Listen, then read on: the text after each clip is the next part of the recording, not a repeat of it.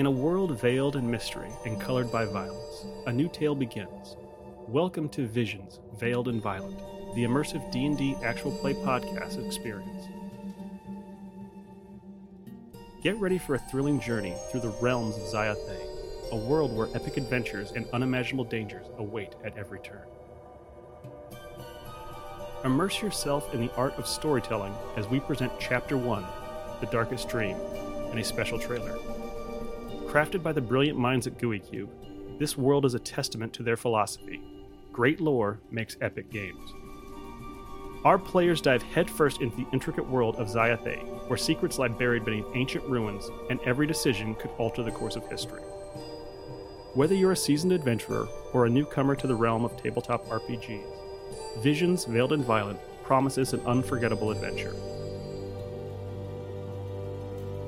Prepare to embark on a quest like no other. Let the dice roll and the story unfold.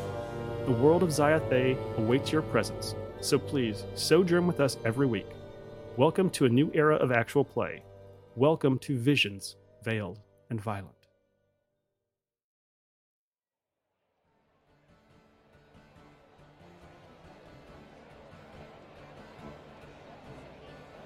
we set the scene at the Carnivalle, this eclectic setting of festival tents and music and food and games, all set up inside the small walled town of Nevermore.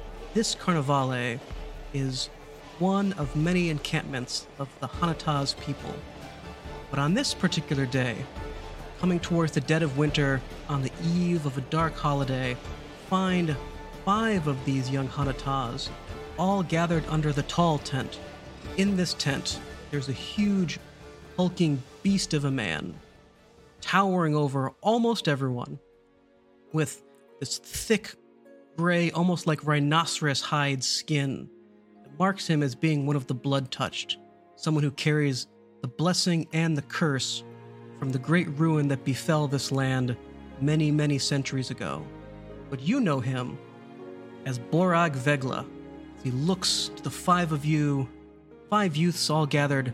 He crosses meaty arms over his chest. Ah, you may wonder why you here. We have many close call of late. Last day for us to prepare for winter. Last day to get coin.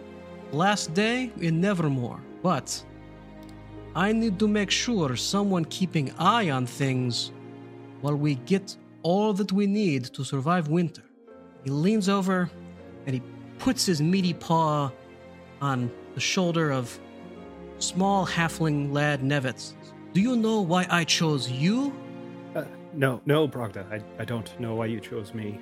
So he, he tilts his head a little bit and says, Okay, okay, this is test. Try again. As he goes and he puts his hand on the shoulder of a towering man next to the halfling and says, Adewale, why I choose you? Well, I would assume it's because of my stature, but I'm sure that's not just it. I'm the type of person who can't stand injustice. I'll stop it when I see it. And he, he clasps his hand on Adewale's shoulder and shakes him a bit with a big grin on his face. Say, yes, exactly.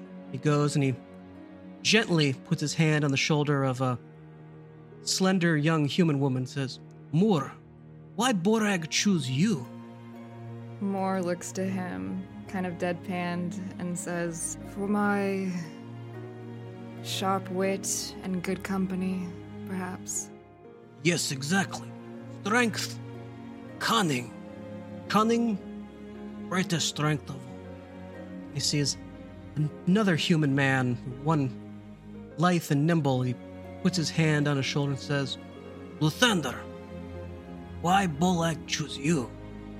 Luthander looks up at uh, Borag and says, I assume it's because I really, really dislike orcs. And if stuff's coming, I tend to see it. You see Borag squint a little bit and say, Yes, not so much for prejudice, but for sharp eye. Keep sharp eye. See trouble coming, you stop trouble from ever getting to you. And he turns over to a strange, almost mannequin like figure dressed up in harlequin clothes. Borag reaches out and he puts his hand on Jericho's shoulder and says, Jericho, why Borag choose you for this task? There's a little bit of a flash in Jericho's eyes as like, and then it dissipates. Jericho trouble. Good. Borag rubs his throat a little bit as he, he feels that sort of catching sound like someone has pulled his own vocal cords out of his throat. He looks to Jericho and he tilts his head a little bit and says, Yes, sometimes best way to fight trouble is with other trouble. Jericho have talent for this. And then he wheels back around to see Nevitz once more. Puts his hand gently on the young halfling lad's shoulder and say, Now, Nevitz, why Borag choose you for task? And Nevitt, he just so wants to get the approval of uh, of all the elders all the time that he was just so happy that he gets a chance to do this. And he he looks up at Borag and he says, Borag, I know that I would never let any harm come to any of our family of the Blue Veil Tree. And this is why you would do it. Big grin across the, the large man's face. He says, Yes, Nevit, this why. You have all powers combined strength, cunning, foresight, trickery, heart. This is Hanataz way. Look after each other to never shirk duty and to protect family. Today, I am counting on you for security. We know that local folk look for any excuse to blame Hanataz for ill omens, even as they still want our magics and our goods, our entertainment and our games.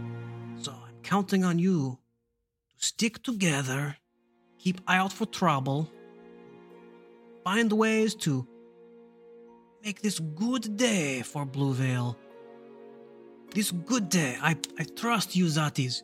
You go and make Troupe proud, and I am sure that with this, we will have good winter ahead of us.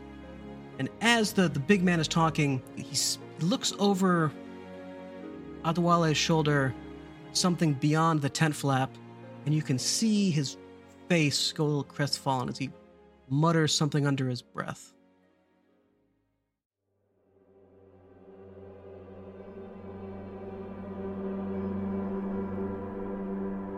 Thank you for listening to this preview. New episodes drop every Tuesday.